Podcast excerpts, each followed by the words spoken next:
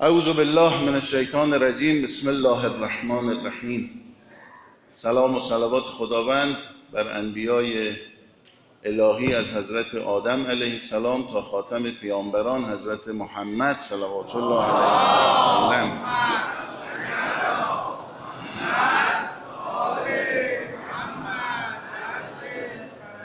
و و سلام و صلوات بر اهل بیت اسمت و تهارت خاندان رسول گرامی اسلام. از امیر المؤمنین علی ابن ابی طالب و فاطمه زهرا سلام الله علیها و فرزندانشون تا آخرین حجت خدا بر روی زمین حضرت مهدی عجل الله تعالی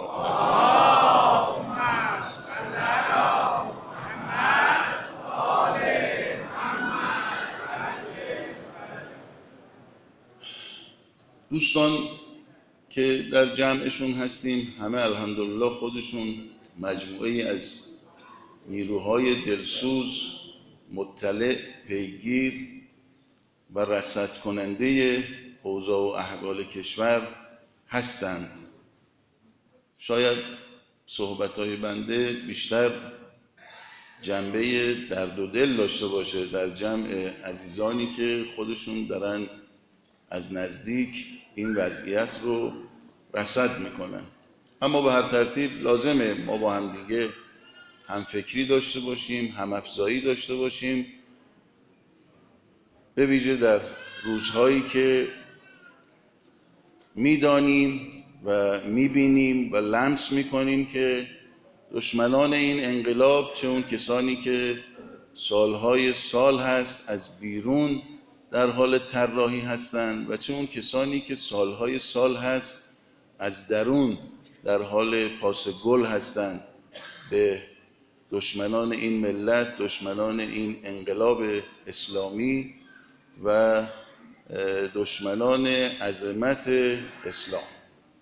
بنابراین رصد و از اوضاع برای همه ما لازمه.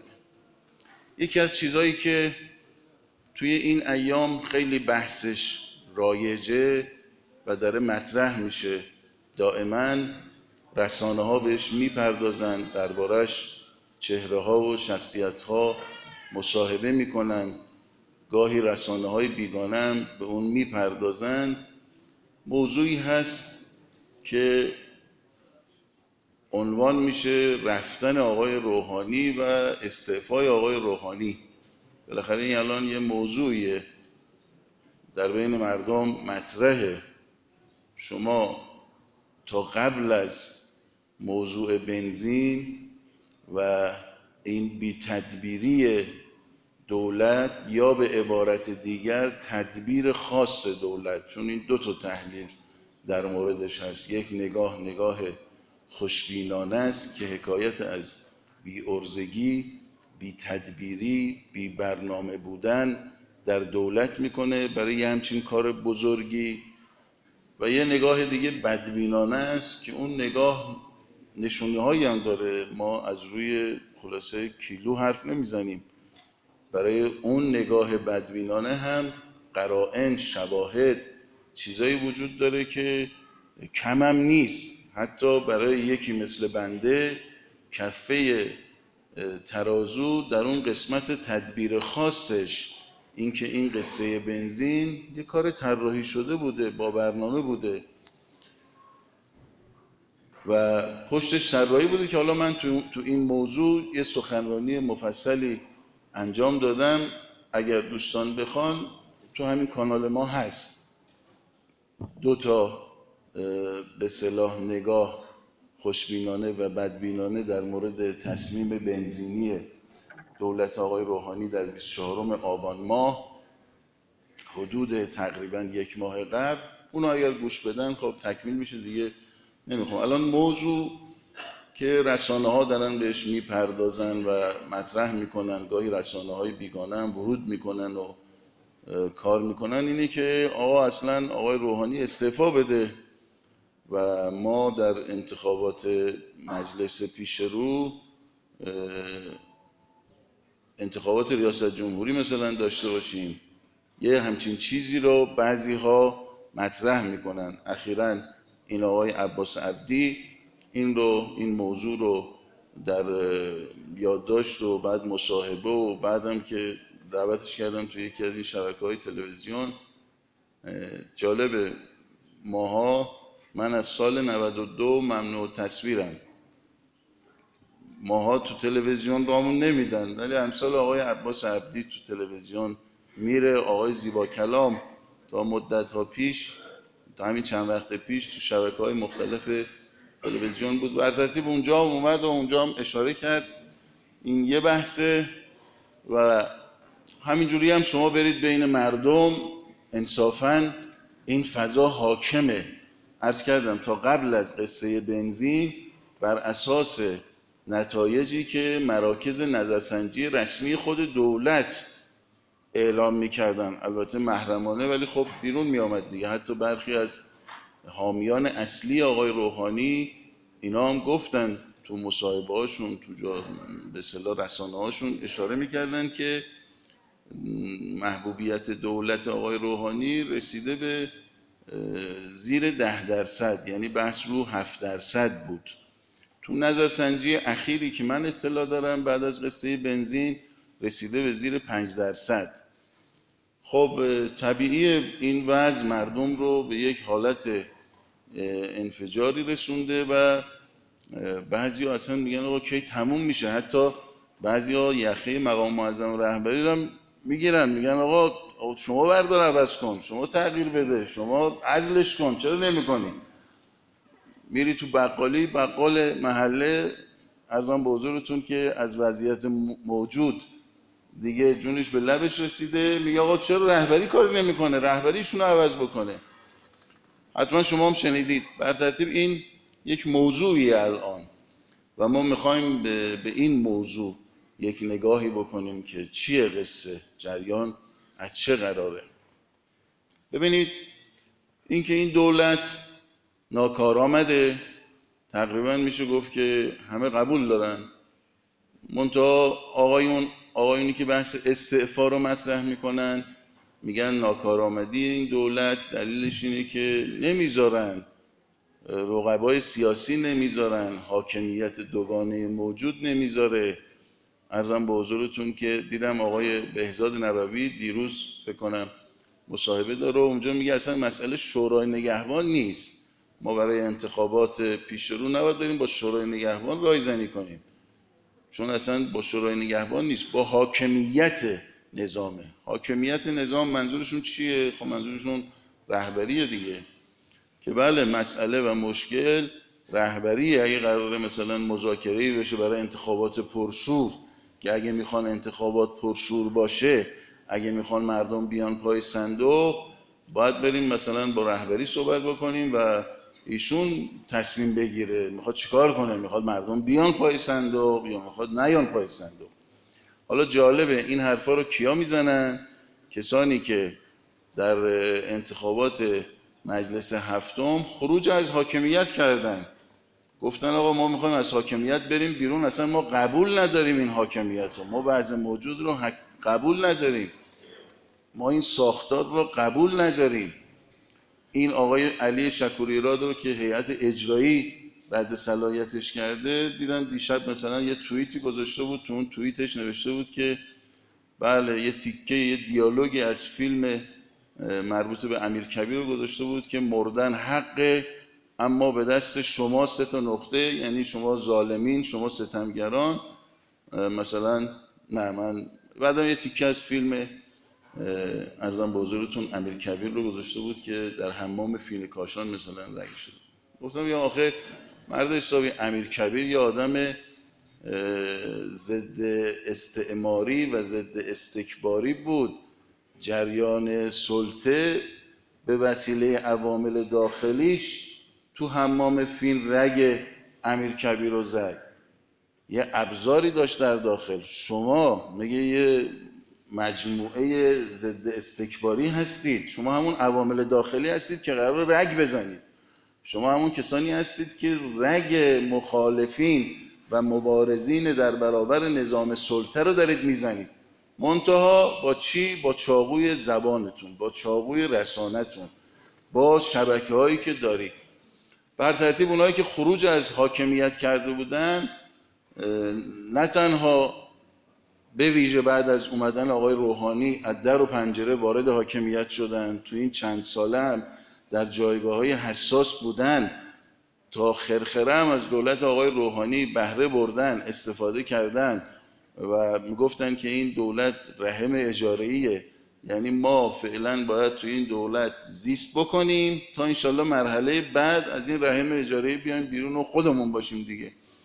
تا اونجایی که می‌تونستید یادگاریاتون رو این دیوارا نوشتید حالا که رسیده به مرحله پاسخگویی حالا که دیگه دو سال آخر دولت دولت‌های موفق دولت‌های پرکار دولت‌های کمخرج دولت‌های مردمی دولت‌هایی که ارزم به حضورتون ارتباط درست و صادقانه با مردم دارن. دولت هایی که از روز اول اومدن کاشتن و مثلا تو دوره دومشون برداشت کردن تو دو سال آخر این روال عادی ها تو دو سال آخر این دولت ها عناصر و عواملشون صلح میشن تو دولت دوم. چرا؟ چون دیگه رئیس جمهور فعلی قطعا نمی‌تونه رئیس باشه. شما دقت بکنید. همه کسانی که بار اول رئیس جمهور شدن بار دوم هم تو فرصت دوم رئیس جمهور شدن در تمام چل سال قبل. چرا؟ چون به صورت طبیعی ابزار ارتباط با مردم دستشون بوده رو آنتن بودن. عوامل اجرایی عواملی که ارتباط با مردم دارن از اینا هستن. استاندارا فرماندارا مدیران کل ادارات می‌رسه به کارمندان می‌رسه به بخشدار می‌رسه به دهیار. اینا همه میرن کار می‌کنن. آخر انتخابات مرحله اول به صورت طبیعی دولت حاکمی که دور اولش داره تموم میشه رو پرزنت می‌کنن و رضایت مردم رو جلب می‌کنن. دولت دوم هم در اختیار می‌گیرن. تا حالا که اینطوری بوده. یعنی ما فکر می‌کنیم آقای روحانی تو دولت دومش این اتفاق نمیفته ولی اونم آورد. اونم حالا با یه نسبت خیلی کمی با چند درصد افزایش نسبت به دور قبل آقای روحانی رأی آورد. ولی در دور دوم تو دو سال آخر مدیرایی که هستن حتی وزرایی که هستن مدیرای کل سیستم حاکمه در دولت می‌دونه که این دولت دیگه نیست. از الان بو می‌کشن خصوصا اونایی که قدرت طلبن ارزم به حضورتون که مقام پرستن اینا براشون مهمه. بو می‌کشن ببینن مثلا رئیس جمهور آینده کی می‌تونه باشه. طرف از الان میره رایزنیاشو با اون شروع می‌کنه. می‌خوام بگم که معمولا دو سال آخر کار کردن تو دولت ها به صورت طبیعی خود فروکش می‌کنه. این دولت که از اول تعطیل بود مسئله و مشکل با این دولت این بود که این دولت از اول تعطیل بود. از اول بی برنامه بود از اول بدون استراتژی بود از اول هیچ ایده ای نداشت. شما نگاه بکنید همه همه برنامه آقای روحانی خلاصه شد در یه چیز. مذاکره باج دادن رضایت آمریکا رو جلب کردن تحریما رو برداشتن گشایش اقتصادی ایجاد کردن. این کل مانیفست دولت آقای روحانی بود کلش. آقای روحانی چیز دیگه ای نداشت. دولت آقای روحانی از روز اول کابینه آقای روحانی اینجوری نبود که یک مغزی اینجا حاکم باشه. چون شما نگاه بکنید دولت مثل بدن میمونه. بدن دست داره پا داره. از آن بزرگتون این اعضا و جوارحی که هستن یه مغزی اینا رو هدایت می‌کنه. اینا در هماهنگی با همدیگه کار انجام میدن. شما اگه بخوای راه بری پاهات با هم دیگه هماهنگ نشد. دو تایی بخواد دو تا بخواد جلو باشه خاص نمی‌تونی راه بری. حتما یکی جلوه اون یکی باید عقب باشه. دست برعکس اینه. اینا رو همه رو مغز داره تنظیم می‌کنه. کار رئیس جمهور اینه. مشکل در این دولت این بود که این مغز فرماندهی دولت اصلا بیمار بود. نگاهش نگاه غلطی بود. اصلا توجه به این بدن نداشت. کل دولت آقای روحانی شد وزارت خارجه. این حرف من نیست. برید با این وزرا صحبت بکنید. گلایه دارن. میگن آقا رئیس دولت توجه نداره. رئیس دولت نمی‌بینه. کل دولت آقای روحانی شد وزارت خارجه. تازه تو وزارت خارجه هم این نبود که مثلا به کل وزارت خارجه توجه باشه. یعنی دولت بیاد بگه آقا من استراتژیم اینه تو مناسباتم روابطم توی مناسبات دیپلماتیک هم با شرق و غرب و جنوب و شمال و همه اینا مثلا کار می‌کنم و مسئله رو حل می‌کنم. نه کل وزارت خارجه شد پنج به علاوه یک. همه وزارت خارجه تعطیل بود اصلا. شما تا, تا مدت ها دو جا در این اوج تحریم ها با ما مناسبات تجاری داشتن. روسیه و چین. تو یه دونش تو چین مدت ها سفیر نداشتیم. تو روسیه مناسبات به شکل بدی که حالا مفصله توجه فقط بود رو پنج به علاوه یک. پنج به علاوه یک هم خلاصه شد در آمریکا. یعنی تو همون پنج به علاوه یک هم کار به بقیه نداشتن. می‌گفتن کت خدا. بعد کت خدا اروپا. این که میگم دولت این شده بود واقعی خدمتون همین وزیر آموزش پرورش که استفادات آقای بطایی. فکر می‌کنه چرا استفاده همین چند وقت پیش استفاده آقای بطایی. علتش این بود ایشون مدت ها از رئیس جمهور درخواست وقت کرده بود که بره مشکلات آموزش پرورش و معلم رو با آقای روحانی بگه. وقت نمی‌داد. بحث یه روز و دو روز و یه هفته و دو هفته و یه ماه دو ماه نیست هشت ماه بود یارو. آقا پس تو دیگه چیکار داری اونجا؟ اگه تو وقت نداری به وزیرت هم وقت بدی دیگه بس اونجا واقعا چیکار می‌کنید شما؟ آقای بطایی می‌رسه به این نداری دوروبری بهش میگن. میگن آقا یه راه حل داره تنها راه حلی که تو فرصت کنی بری کنار پرزیدنت آقای روحانی بشینی ایشون افتخار بده با وزیرش حرف بزنه یه راهکار داره. اون راهکارش هم اینه شما استعفا بده.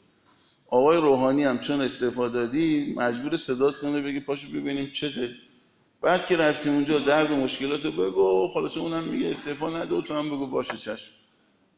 ولی دیگه وقت گیرت میاد که بری حرفاتو بزنی.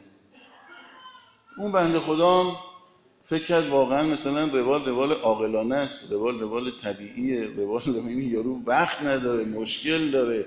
واقعا باید اینجوری رفت بهش رسید و حرفاشو زد همین کارو کرد. طیب آقای بطایی استعفا داد. آقای روحانی هم استعفاشو قبول کرد. تموم شده مونده بود. مونده بود آقا. یعنی باورش نمی‌شد چنین اتفاقی. برای اینکه آبرو ریزی نشه گفتن وزیر استعفا داده می‌خواد کاندیدای مجلس شد در حالی که شما ما می‌بینیم و دیدیم و متداوله و رایج از جهت مناسباتی که خیلی بگیم آقا آدم خوبیه می‌خواد بیشتر خدمت کنه طرف از مجلس استعفا میده میره وزیر میشه. ما نشینیم طرف وزیر هست استعفا بده بیاد که حالا تو انتخابات آیا مردم بهش رأی بدن این بره تو مجلس یا مردم بهش رأی ندن این نره تو مجلس؟ گفتن از جمله دروغایی که این دولت گفت آقای ارزم بزرگتون همین جهانگیری گفت اینا بودن. بله ایشون به خاطر انتخابات مجلس استفاده در حالی که اصلا این نبود. قصه اینی بود که خدمت شما عرض کرد دولت رها بود. مسئله این بود که در طول شش سال گذشته برخلاف اون چیزی که یه عده‌ای دارن القا می‌کنن که نذاشتن آقای روحانی از جمله دولت هایی بوده که بیشترین اختیار رو داشته.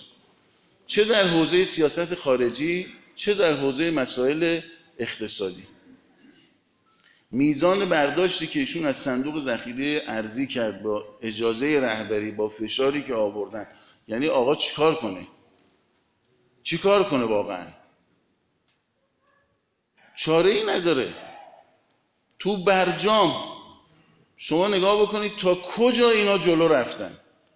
به انهای مختلف رهبر انقلاب تلاش کرد به مردم بفهمونه نظرش این نیست. این نامردیه. این بی انصافیه کسی بگه رهبری با برجام موافق بوده. شاید بگن آقا پس چرا رهبری امضا کرد؟ باید ببینید تو چه سیری اولا امضا کرد. بعد امضاش چجوری بود؟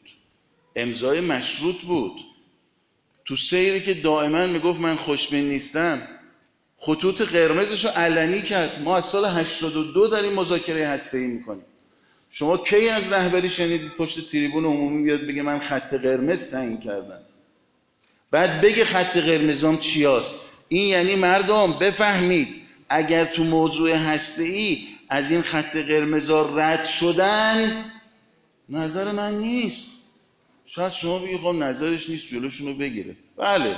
اگه حضرت آقا امروز می آمد جلو اینا رو می‌گرفت همین امروز من و شما می‌گفتیم ای کاش آقا اجازه داده بود. چون روحانی امروز می آمد می‌گفت ملت ایران. مقام معظم رهبری بعدم یه صلوات میفرسته میگه ایشون من می‌خواستم تحریما رو بردارم اگه ایشون اجازه داده بود مستر ظریف بره انگلیسی حرف بزنه مذاکره کنه و با اون برجام و توافق الان تحریم کیلو چنده؟ اصلا تحریم وجود نداشت. ما هم که می‌گفتیم خب راست میگی آقا رهبری اجازه می‌داد دیگه. صبح میری بقالی طرف میگه آقا رهبری چرا تو همه کارا داره دخالت می‌کنه؟ همه چیز دست رهبری آقا واقعا این درسته. شب میریم بقالی بقال میگه چرا رهبری اینا رو عزل نمی‌کنه؟ چرا رهبری جلوی اینا رو نمی‌گیره؟ یعنی گاهی وقت یه فضای اینجوری هم حاکمه.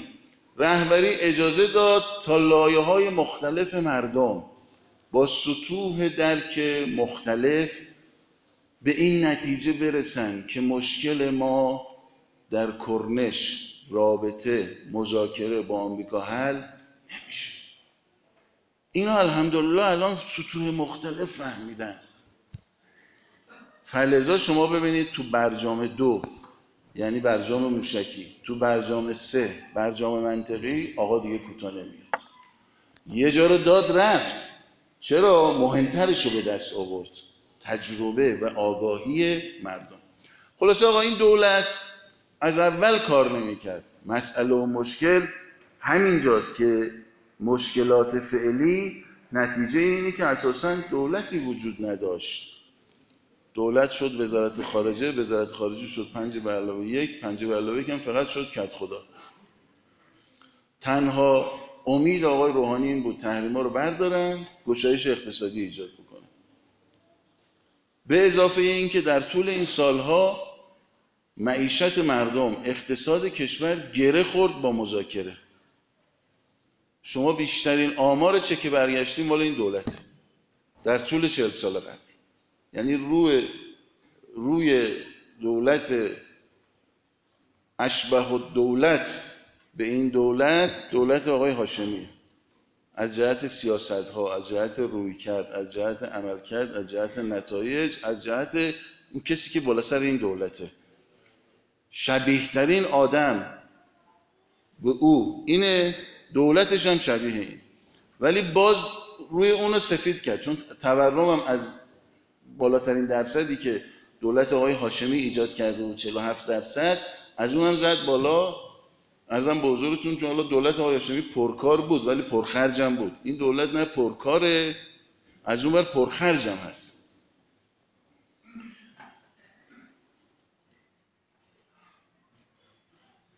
شما از خود آقای هاشمی که پرسیده بودن در تعارض تورم و رکود ایشون گفته بود که تورم ترجیح داره. یعنی تورم حاکم باشه بهتر از رکوده. الان مشکل این دولت اینه که هم توش رکود هست هم توش تورم هست. من بارها گفتم تورم خیلی خلاصه آدم بخواد ساندویچی بگه تورم یه بخشیش در ذات فعل و انفعال اقتصادیه. یعنی وقتی فعل و انفعال اقتصادی هست یه سایه داره. اون سایه تورم خب؟ خرید و فروش هست پول رد و بدل میشه یه سایه ای داره اون سایه تورم هنر یه دولت هنر یه تیم اقتصادی هنر یه جهتگیری اقتصادی اینه که این اصله باشه یعنی فعل و انفعال اقتصادی باشه ولی این سایه کوتاشه تورم کم باشه. اون وقت میگن این دولت تورم رو کاهش داد. اما اگه شما اومدی این کارو کردی اصل و برداشتی. سایه هست؟ نیست دیگه. چقدر آقای روحانی تو این سال تو این چند سال پوز داده که آقا ما تورم رو تک رقمی کردیم. بله. ولی تو با فعل و انفعال با برنامه اقتصادی تورم رو تک رقمی کردی یا فعل و انفعال اقتصادی رو برداشتی؟ تو مسکن و مهر رو تعطیل کردی. به همراهش صد تا شغل تعطیل شد. وقتی تعطیل شد پول رد و بدل نشد. پول رد و بدل نشه رکود حاکم میشه دیگه تورمی نیست. تورم سایه اون فعل و بود. به اضافه اینکه یه تورم دیگه هم آقای روحانی درست کرد. تورم که از توقع درست می‌شد. یعنی چی؟ گفتن آقا صبر بکنید ما داریم میریم مذاکره حل می‌کنیم. چقدر شما اینو شنیدین؟ که آقا با مذاکره همه چی حل میشه. شما شما خریدار بودی. چی می‌خواستی بخری؟ یخچال می‌خواستی بخری ماشین می‌خواستی بخری نمی‌دونم گاز می‌خواستی بخری وسیله ای می‌خواستی بخری. می‌گفتی سب بکنیم ببینیم ظریف اینا میرن مذاکره میان چی میشه. شاید اومد پایین بد بخریم. به خود پولمو هدر ندم فروشنده می‌خواست بفروشه. می‌گفت معلوم نیست چی بشه که. سب بکنیم اینا برن مذاکره بکنن بیان. شاید یه موقع گرونتر شد. من الان نفروشم. بعد دیگه نمی‌تونم جایگزینش کنم. چجوری بخرم جاش بذارم؟ اون نمیفروخ این نمی‌خرید.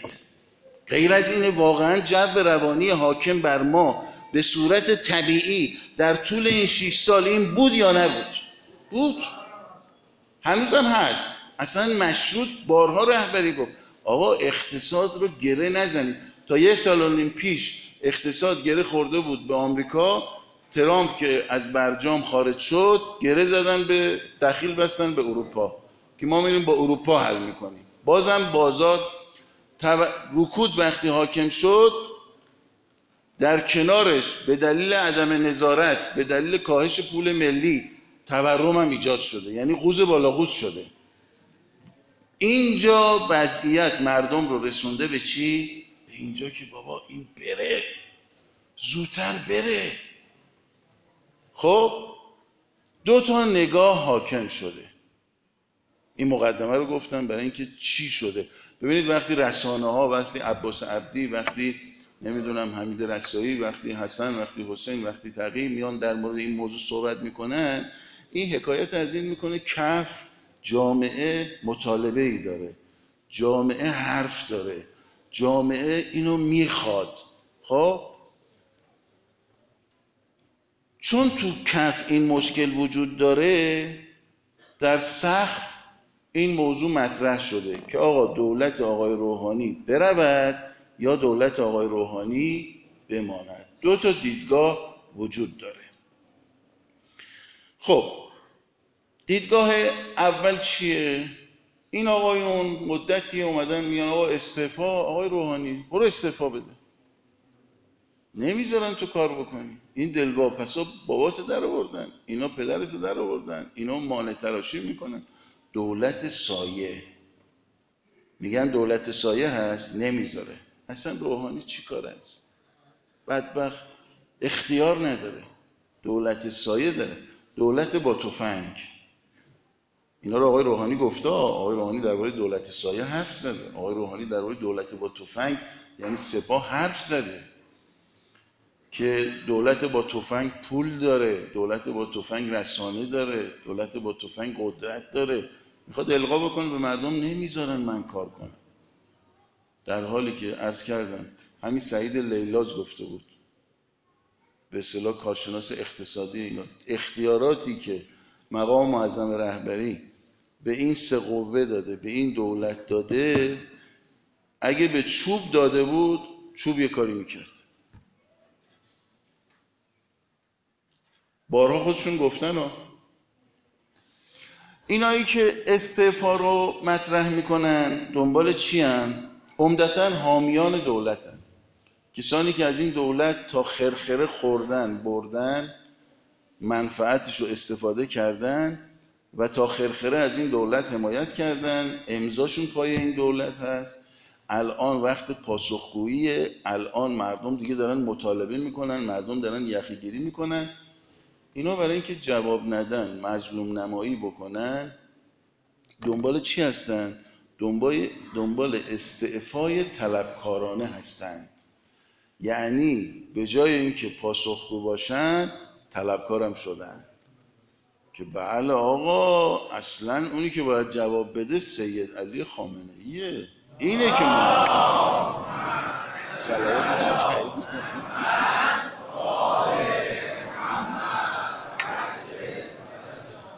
بله اینا میگن که آقا اونی که باید جواب بده رهبر این کشوره اونی که باید بیاد جواب بده. استعفا پروژه جریانیه که به دنبال مظلوم نماییه. با مظلوم نمایی می‌خواد قده باقی بمانه. خلاصه من به شما بگم. این قده سر جاش باقی میمونه. چرا میره توی حاشیه خودشو بازسازی می‌کنه؟ کی برمیگرده؟ هشت سال دیگه. ده سال دیگه. بحث این نیست که بره مثلا استفا بده بعد دوباره میان اینا کاندیدا میشن. نه یارو داره می‌بینه بین داره میره. جریان سازش دقت کنید. جریان سازش آخرین تیری که در چله داشت رو با طراحی رهبری با مهندسی دقیق آقا یعنی رهبری هم باید نشون می‌داد به مردم که آقا این سازشه فایده نداره این کرنشه فایده نداره این مذاکره فایده نداره. هم باید اینو نشون می‌داد هم باید اجازه می‌داد که اینا تیرشون رو شلیک کنن. اتفاقا الان رسیده به جای حساس قصه. که اینا دارن از این فرصت می‌خوان استفاده بکنن و با استعفا به قول خودشون مظلوم نمایی کنن و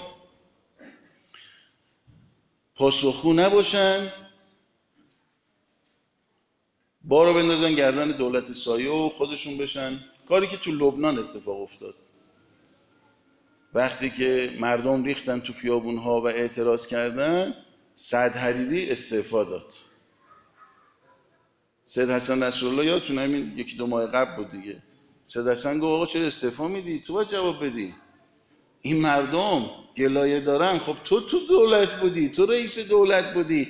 تو اختیارات در اختیار تو بوده بودجه در اختیار تو بوده. تو باید بیا الان جواب بدی.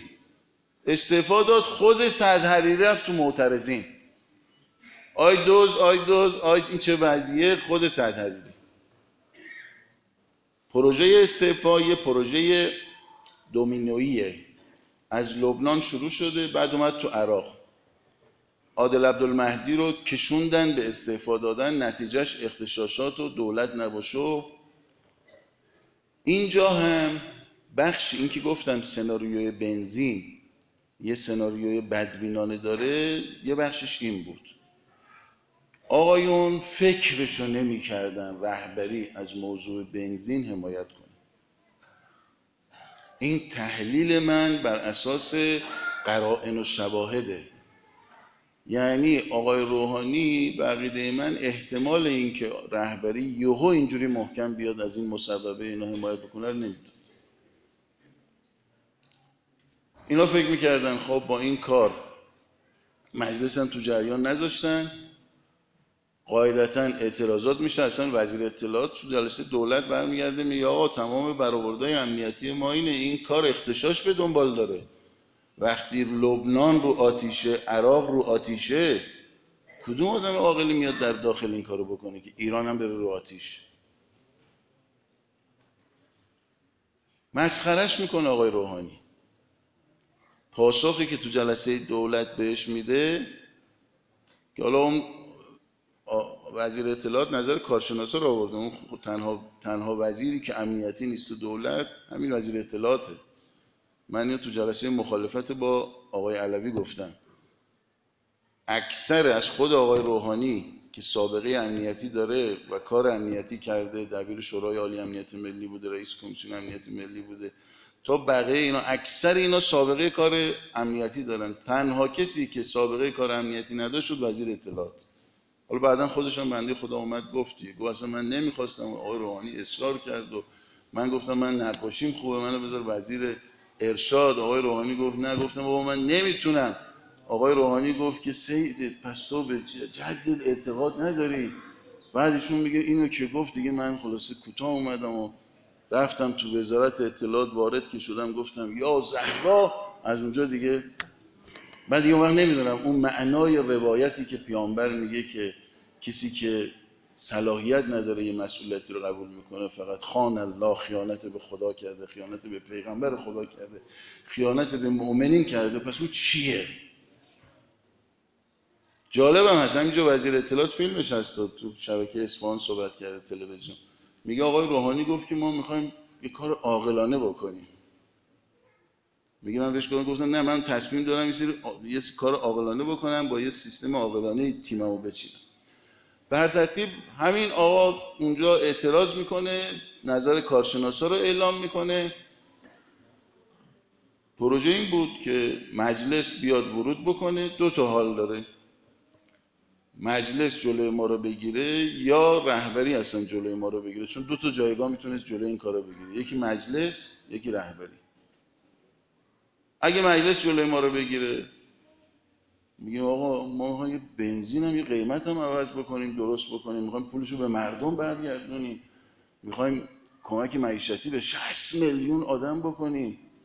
نمی‌خوایم جلوی قاچاق بنزین رو بگیریم. نمی‌ذارن آقا نمی‌ذارن. استعفا. یا استعفامون رو میپذیرن که تو این وضعیتی که باید پاسخگو باشیم پاسخگویی میره هوا.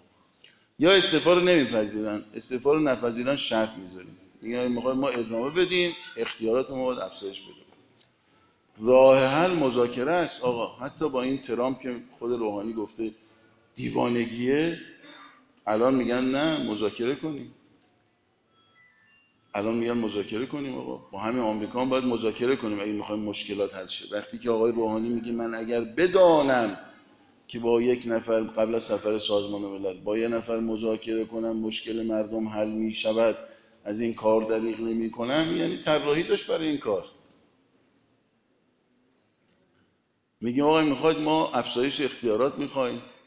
برجام دو باید بشه. بحث موشک بحث منطقه. خلاصه پروژه استعفا پروژه این آقایونه. با رفتن دولت هرج و مرج حاکم شه. قاعدتا دنبال تأخیر در انتخابات مجلس هم هستن. یعنی بعضیاشون نگاهشون اینه که اگر انتخابات تأخیر بیفته میشه بازسازی بکنیم با جنگ روانی با جنگ مطبوعاتی با جنگ تبلیغاتی. نگاه مردم رو عوض بکنیم. خلاصه فرجه تنفسه. شما میگید که آقا بالاخره چی؟ خب این که کار که نمی‌کنه کار گذاشته زمین. همین الان شما نگاه بکن. خوزستان تو آبه. بخشی از خوزستان بخشی از اهواز کوت عبدالله تو فاضلابه. فیلماش آدم می‌بینه جیگرش کباب میشه. چی می‌بینید شما واقعا؟ این دولت مردم می‌فهمه. وزیر کشور رفته بجنورد جشنواره یعنی کشتی های محلی همین امروز تو بجنورد تو جشنواره کشتی های محلی داره میگه بله مقام معظم رهبری دستور داده به دولت که ما بریم مثلا کارهای خاص بکنیم ویژه بکنیم برای خوزستان و عبدالله. یعنی این نمک به زخم مردم پاشیدنه. مرد حسابی تو اگه می‌خوای این حرفم بزنی پاشو برو تو فاضلاب کوت عبدالله این حرف رو بزن. نه تو جشنواره کشتی کج بجنود بری از اونجا اینم بگی. این داغ مردم رو بیشتر می‌کنه. کیا الان تو کوت عبدالله دارن به مردم کمک می‌کنن؟ همه همین بچه های بسیج و بچه های سپاه و بچه های ارتش و بعضی از این نهادهای مردمی مردم نهاد مثلا حالا هلال احمر که رئیسشو گرفتن و اینجا اینجاش مدیر اینجا رو بگیر مدیر اونجا رو بگیر. پسر امیر روحانی بود دیگه. به خاطر مفاسد اقتصادی. الان این وضعیت تهران. فردا پس فردا مدارس تعطیل. خب بابا لام از سبا. شما هفت سال پیش هشت سال پیش می‌گفتید من یادمه ما, تو ما توی کمیسیون اصل 90 جلسه داشتیم تو مجلس. این خانم ابتکار رئیس سازمان محیط زیست بود. میومد میگو بابا مشکل بنزین داخلیه. تمام شواهد و قرائن حکایت از این می‌کرد که مشکلی نیست.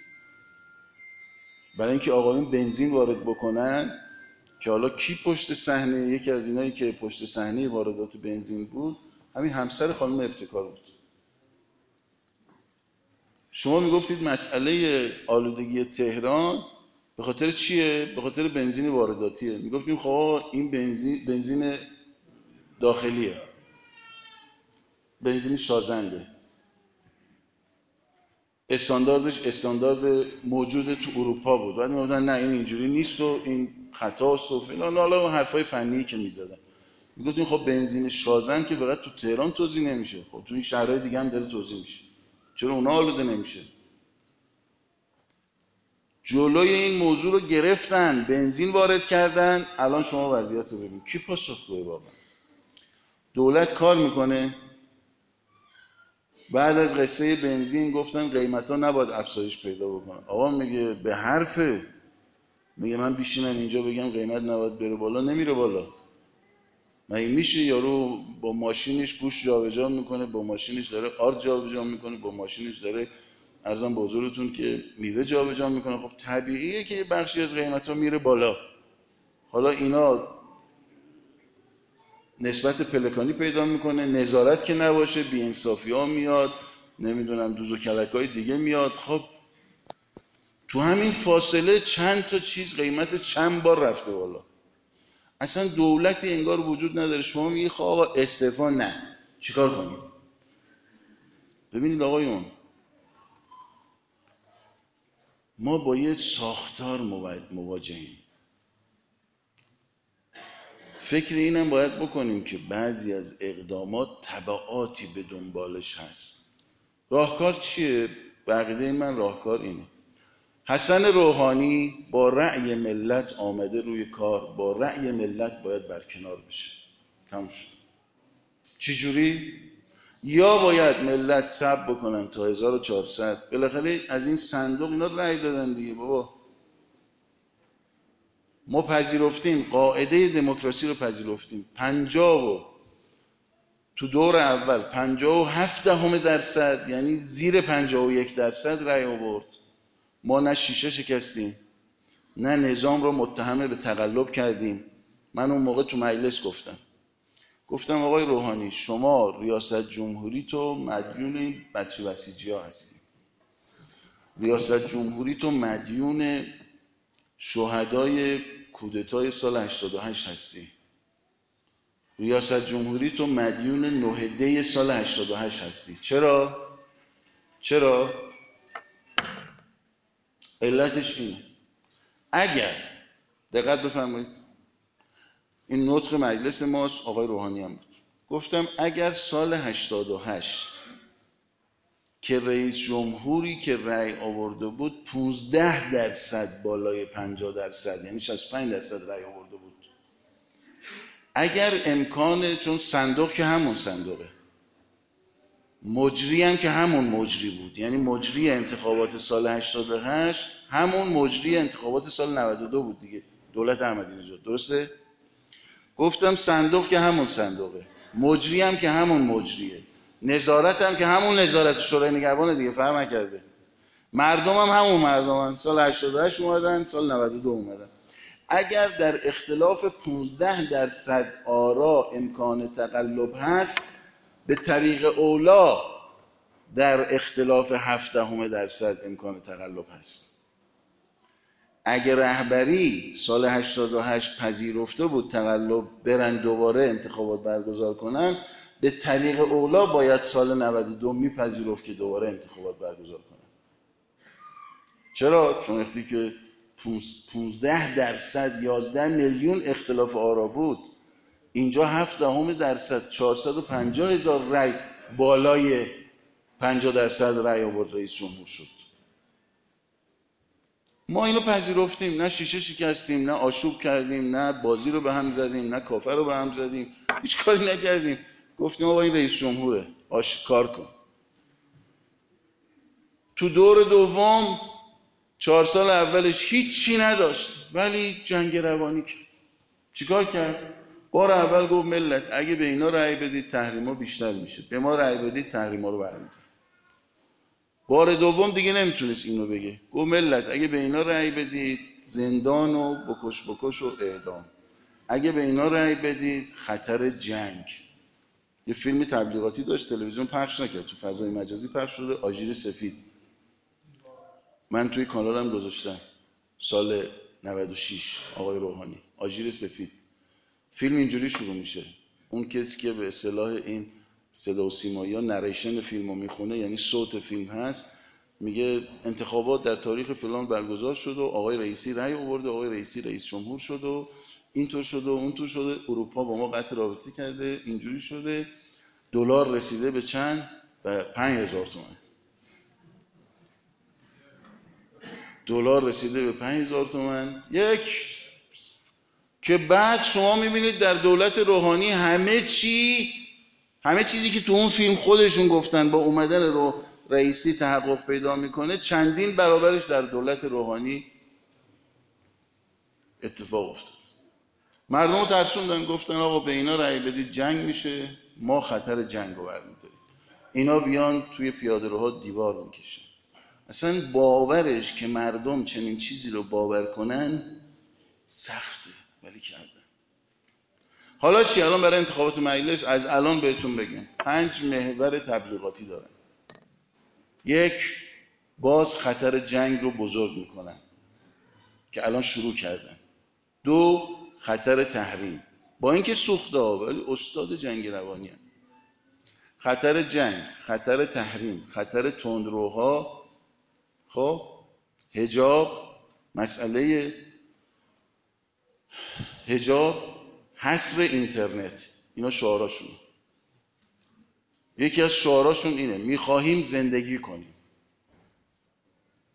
یکی از شعارهایی در آینده خواهند داد اینه. مردم می‌خوان زندگی کنن. اتفاقا ما هم همینو میگیم. میگیم روحانی برو مردم می‌خوان زندگی کنن. راه حل چی آقا؟ یا باید سب بکنیم تا 1400 مردم بیان پای صندوق با هرج و مرج و دعوا و بریز و بپاچ و آتیش زدن و نمی‌دونم اینا نمیشه. نظام از هم میپاچه کشور از هم میپاچه. شما قبلا یکی شاه بود بعد پسرش شاه می‌شد بعد نوش شاه می‌شد بعد نتیجهش قرار بود شاه بشه بعد نویرش قرار بود شاه بشه. این بود دیگه سالهای سال هزاران سال تو کشور ما این مکانیزم حاکم بود.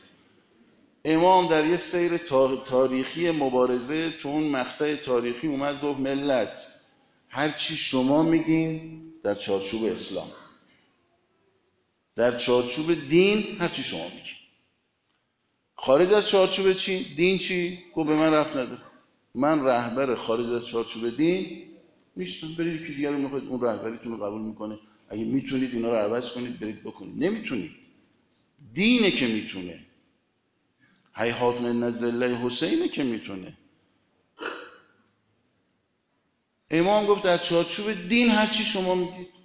چهار سال یه بارم میگه آقا اصلاح کنید. مجلس رو اصلاح کنید دولت رو اصلاح کنید شورای شهر رو اصلاح کنید خبرگان رو اصلاح کنید. دیگه چی؟ دیگه چی بهتر؟ یعنی بزرگترین نعمت در جمهوری اسلامی. به خدا بزرگتر از هر چیزی در جمهوری اسلامی. همین حق حاکمیت مردم بر مردمی که واقعیه. واقعیه. یعنی پوز نیست دروغ نیست نمایش نیست. یا مردم باید تا 1400 صبر کنن. خب این آشیه که اکثریت پختن. ما نپختیم ما حرف زدیم ما ولی ما, پذ... ما قاعده رو پذیرفتیم. پاشم هستیم. ملت تا 1400 باشید ما میگیم آقا این رئیس جمهوره. نقدش می‌کنیم. ولی اگر بنزین رو کرد 3000 تومن من نمیرم با بنزین آتیش بزنم. من دست می‌کنم جیبم 3000 تومن رو میدم. اگه با بی تدبیرش این کارا رو کرد ضررش رو منم دارم می‌بینم ولی من این اصل رو حفظ می‌کنم سو.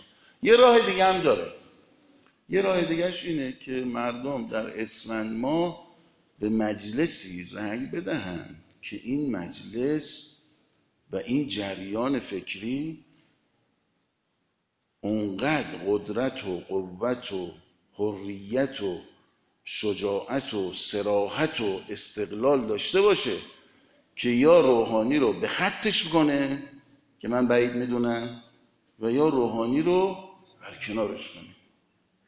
این مکانیزم تفاوتاشون چیه؟ شما میگه خب استعفا با این الان چه فرق می‌کنه؟ خیلی فرق می‌کنه. دو سه تا تفاوت عمده داره. ارزم به حضورتون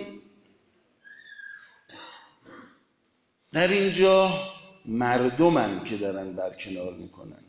قانون اساسیه که داره این کارو می‌کنه.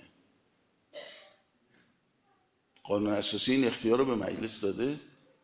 مجلس چنین حقی داره. بله. مجلس می‌تونه این کارو بکنه. بله قوه قضایی هم می‌تونه. ولی اون مال مرحله بعد از مجلسه. و مرحله ای که خیلی حاد بشه یعنی وضعیت رئیس جمهور باید خیلی حادتر از این باشه. اسناد خیانتش بیاد اگه ناکارآمدی باشه خب این الان بره ناکارآمدیش بعضی از بهونه رو میاره این باید بره تو مجلس مجلس کیسه بکشه مردم بفهمن ناکارآمدی خود این آدمه. ناکارآمدی از سیاست های اینه. ناکارآمدی از گوش ندادن به جهتگیری هایی که رهبری گفتنه. خب؟ توی مکانیزم استعفا هرج و مرج هست. تو مکانیزم استعفا ورود توطعه خارجی هست. استعفای طلبکارانه راه حل نیست اما استیزاه مسئولانه. روحانی بیاد جواب بده. باید پاسخ بده این فرصت ها این اعتبار این چیزایی که در اختیارش بوده چیکار کرد؟ بعدم نمایندگان مردم تصمیم بگیر این دو تا راه حل در برابر ما هست. شاید شما بگید خب آقا چرا تا اون موقع صبر بکنیم؟ مجلس فعلی این کارو بکنه. مجلس فعلی نه این کارو می‌کنه نه می‌تونه این کارو بکنه. چون خودش متهمه.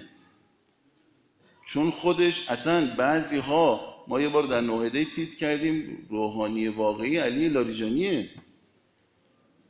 بزرگترین حامی و پمپاژ کننده آقای روحانی در این سیاست های غلط همین مجلس در رأسش آقای لاریجانی بود. این مجلس خودش باید جوابگو باشه. بعد این مجلس تا خرخره نسبت به این دولت تعهدات اونوری داره. نه می‌تونه نه می‌کنه. تو همین قصه بنزین من به شما قول میدم. اگر سه فوریت دو فوریت اینا می آمد اینجوری نبود که صد درصد دولت آقای روحانی. چون نتیجه هم نداشت دیگه سوال می‌کردن. یه بار از آقای روحانی سوال کردن دیگه همین مجلس قانع نشد. بعدش چی شد؟ آقای لاریجانی گذاشت کشوش. این اختیارات طبق قانون اینه که اگر درباره اختیارات دولت از رئیس جمهور سوال شد رأی نیاورد میره قوه قضاییه. اینا اختیاراتش نبود. این مجلس نه این کارو می‌کنه نه این کارو می‌تونه بکنه. ببینید روزای من دو دوره تو مجلس بودم. روزای آخر بسیاری از نماینده ها چرتکه هاشون شروع می‌کنه به کار کردن. مثل این دستگاه هایی که محاسبه می‌کنن میره بالایی چراغ مراغ میره بالا میاد پایین و اینا نشون میدن تو فیلم ها سیستم ذهنی اینا طرف حساب می‌کنه رأی میاره نمیاره. خب نمیاره این اگه مثلا قبلا توی وزارتخونه بوده باید برگرده بره تو اون وزارتخونه مثل قبل. خب؟ اگه با دولت رو بزنه بره تو اون وزارتخونه تکلیفش چی میشه؟ بنده کارمند وزارت ارشادم. قبل از نمایندگی مدیر کل بودم مشاور وزیر بودم. بعد از اینکه چهار سال قبل. خیلی محترمانه ما رو گذاشتن کنار. رفتم خب برگشتم به محل خدمتم. سه تا وزیر عوض شد بعد به من حقوقمو دادن. تا سه تا وزیر جایگاه نداشتم تو وزارت ارشاد. یعنی می‌گفتم آقا من چیکار کنم؟ دربونم؟ بگو برو دم در در باز کن ببند. من کارشناسم. بگو تو کارشناسی بیا اینجا بفهمر دو تا برگه بهت میدیم کار کارشناسی هم من چیکارم تعیین کنید. سه تا وزیر عوض شد تازه به من حقوق دادن. فیلمشو بزنید. ژنرال زنگنه تو مجلس میاد میگه دارن ارزم بزرگتون نمی‌دونم سوال ازش استیزا که بعید می‌دونم. تو این توی این مجلس استیزا نداره. سوال ازش تو اونجا میگه یکی از موارد اینه شما بعضی از نماینده ها رو به کار گرفتی. میگه آقای خودش در فیلم ها فیلم. میگه هیئت رئیسه ستاد تشکیل داد. برای نمایندگانی که رأی نیاوردن تا از اینا استفاده شه. خب چرا ستاد رو وزارت آموزش پرورش تشکیل نمیده که نماینده ها ببره در حوزه خودش تو آموزش پرورش استفاده کنه؟ چرا وزارت ارزم به حضورتون که ارشاد اینا حقوقاشون پایینه. وزارت نفت چرا باید ستاد تشکیل هیئت رئیسه ستاد تشکیل بده؟ نماینده هایی که رأی نیاوردن معرفی می‌کنه به وزیر که این نماینده رأی نیاورده. شما از ایشون استفاده کن. که طرف میره عضو هیئت مدیره شرکت های نفتی میشه سود می‌زنه 20 میلیون 30 میلیون حقوق می‌گیره. یکی هم مثل ما سه تا وزیر عوض میشه. حقوق زن دادم آقا زن و بچه من که گناه من کارمندن من که من که آمادن کار کنم. خب به من بگید چی کار کنم. نماینده ها روزای آخر میرن تو مایه های حساب کتاب. نمیگم همه اینطوری ولی ولی. خب این مجلس نه می‌کنه این کارو نه می‌تونه بکنه. مردم اونایی که صدای ما رو میشنوید. راه حل پمپ آتیش زدن نیست. راه حل دعوای تو خیابون نیست. نیست به والله نیست. راه حل یه چیز صندوق رأی فلزا شما نگاه بکنید همین الان شروع کردن مردم رو ناامید کردن از صندوق رأی بعدم میگن آقا ماها مخالف دموکراسی. میگن اینا دنبال کاهش مشارکتن. همین الان این امامه به سر آقای زائری فیلم پر کرده که بله آقا من به این نتیجه رسیدم تو انتخابات شرکت نکنم. مردم اگه ناراضی باشن اگه بیان تو خیابون که شما میگید اختشاش کردن اگه تو خونهشون هم بشینن که نمی‌تونن پس تنها راه اینه که ما رأی ندیم. کار داره می‌کنن روی. یه ادم حالا خیلی خیلی خوشبین باشن بگیم ساده لو. هر وقت می‌خواد قش بکنه اونوری قش می‌کنه. نه مردم باید بیان پای صندوق باید مشارکت بالا باشه. والله مشارکت بالا به نفع ماست. حالا یه فیلمی هم از من دیدید تو این کانالا می‌ذارن که رسایی داره میگه اگه مشارکت پایین باشه ما این حرف آقای هاشمی بود من گفتم. منتها تیکه اولش بریدن اینو گذاشتن. بالای دو سه میلیون بازدید شده. تو هر انتخاباتی می‌ذارن. دیگه این مملکت کانال مملکت کانال ضد انقلاب و ضد دینه. تو انتخابات قبلی یه کانال ضد دین ضد خدا ضد پیغمبر ضد ایران ضد انقلاب کم آورد. گفت والا این اینو نگفته فیلم اصلیشو ما دیدیم. این داره میگه هاشمی اینا رو می‌گفت. اخیرا ایلنا گذاشت. من تو اربعین بودم تو کربلا بودم. خبرگزاری رسمی خانه کارگر ایلنا که رسایی گفته کی؟ قصه مال چهار سال پیش ها. اخیرا گذاشت. همین اربعین امسال. که رسایی گفته بله اگه می‌خوای ما پیروز شیم باید مردم پای صندوق نیان. برنامه داره. نه آقا مردم باید پای صندوق بیان. راه حلم اینه. یا تا 1400 ثبت کنید یا پای صندوق یا مجلسی که یقه گیر باشه پرسشگر باشه. یه مجلسی که توش چهره هایی باشن آدمایی باشن که و اینم الان بهتون بگم شما حتما سوالتون لیست و اینجور چیزایی که برای تهران آب بدانید. به اونم انشالله می‌رسیم. از اینا هم الان مطالبه کنید. سابقه خوبی اینایی که لیست میدن سابقه خوبی ندارن. پشت درای بسته به شکل سهمیه‌ای میشینن دور همدیگه به شکل سهمیه‌ای هم میوه میدن. من بارها بهشون گفتم ریشتون سهمیه است. میوهتون میشه صلاحیت و لیاقت و شجاعت و سراحت و اینا. نه میوهتون هم میشه سهمیه. ولی از الان حالیشون کنید. چون براشون مهم هست. میگن آقا نه حتما باید مجلس عوض شد حالیشون کنید که باید مجلس مجلس سریحی باشه.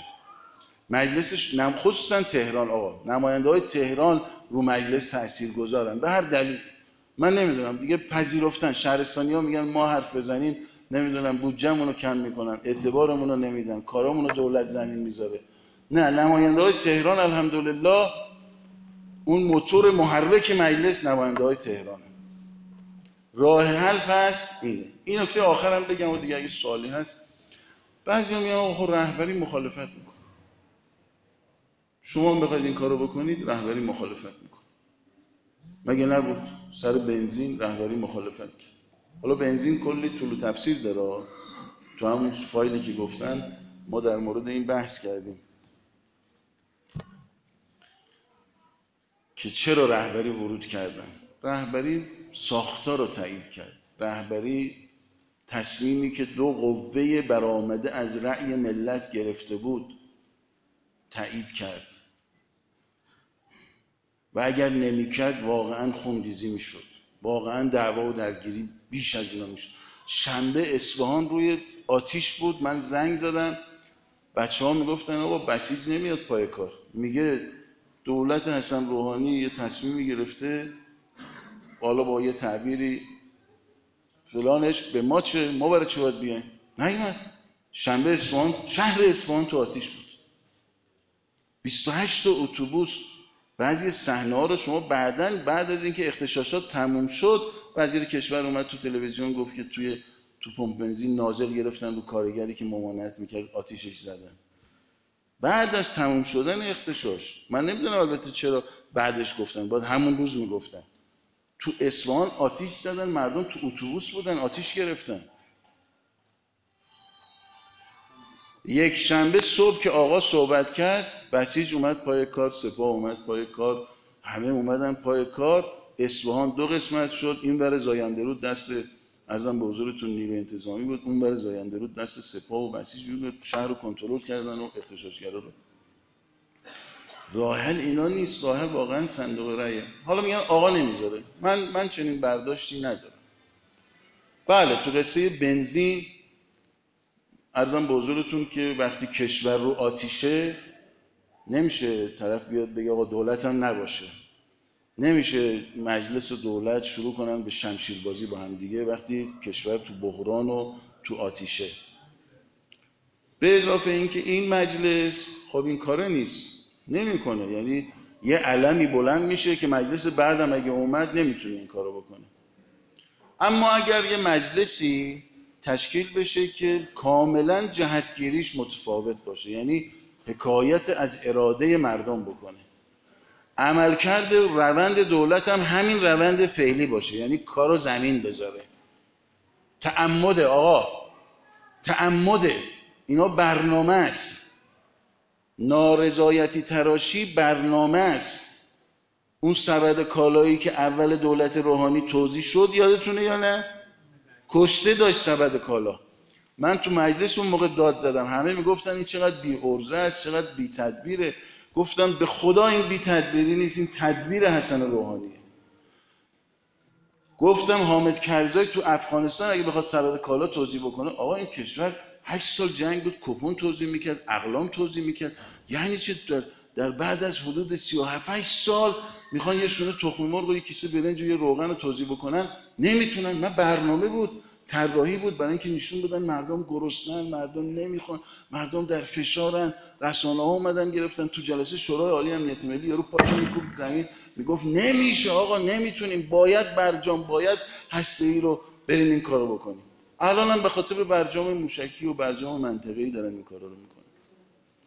اگر اگر مجلس انقلابی سریع شجاع مجلس پرسشگر مجلسی که آبستن نباشه اگه چنین مجلسی تشکیل شه دولت روندش رو عوض نکنه بنده هیچ بعید نمید من تعیین تکلیف نمی کنم برای آقا. اگه آقا همین که این حرف رو به شما می‌زنه اگه اون روز رهبری بگه نه این دولت باید بمونه. بره از عثمان دفاع بکنه مثل امیرالمومنین که از عثمان دفاع کرد من میرم از حسن روحانی دفاع می‌کنم. اگه آقام بگه اگه رهبرم بگه اینو بهتون بگم. ولی برداشت من اینه. چجوری؟ این آخرین جمله آقا می‌خوای سوالا رو بگید همین مقام معظم رهبری در قامت ریاست جمهوری با استیزاه مسئولانه بنی صد به ده دلیل موافقت می‌کنه. و سخنرانی می‌کنه و پیش امام اصرار می‌کنن. تا جایی که همه اونایی که در جریان اخبار اون روز هستید می‌دونید امام دفاع می‌کرد از بنی صد شهید بهشتی. مرحوم شهید بهشتی آقای ارزم به حضورتون مقام معظم رهبری و آقای هاشمی اون روز. اینا خب منتقدین به اصطلاح بنی صد بدن حالا با شدت و ضعفش و با انگیزه هایی که بود. ولی آقا معتقد به استیزاه مسئولانه بود. همین همین شخص سال 67 وقتی میرحسین موسوی استعفای طلبکاران میده ایشون مخالفت می‌کنه با استعفاش. و فرق می‌کنه. گاهی اوقات رهبری باید مبسوطولیت باشه. بله مجلس اگه مجلس انقلابی باشه رهبری هم دستش باز میشه. با آقای روحانی میگه آقای روحانی قانون اساسی کار نکنی کارو بذاری زمین. بالاخره مردمه. مجلس. اراده مردمه. دیگه چهار بار رهبری می‌تونه بیاد بگه آقا استیزا نکنید فلان نکن بعدش دیگه خب وقتی می‌بینه کار نمی‌کنه ملت رو که نمیشه گذاشت سره ولی در این حال اگه اون روز هم رهبر انقلاب این نظر رو داشته باشه چون ما به ولی امرمون اعتماد داریم. من سر قصه بنزین به مردم می‌گفتم هر جا می‌گفتم آقا سی سال پشت سید علی را رفتیم. کجا قالمون گذاشته؟ کجا دستمون رو تو پوست گردو گذاشته؟ کجا طرف ما رو نگرفته؟ بفهمیم آقا. ولیمونه. مثلا کار ندارم به اون بحث حجت شرعی در دوره غیبت. من میگم سی سال تجربه رو بچسب. که تو این سی سال ضرر نکردیم حالا اینجا هم گفت اینجوری باشه اب نداره. فقط برید همونی که آقا گفته رو اجرا کنید. مراقبت بکنید. اجناس بی خود یهو چند ده برابر نشه.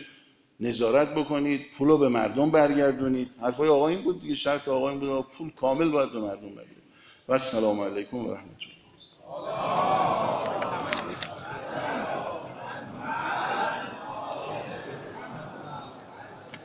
خب ارزم به حضورتون که میخ اول و حاج آقای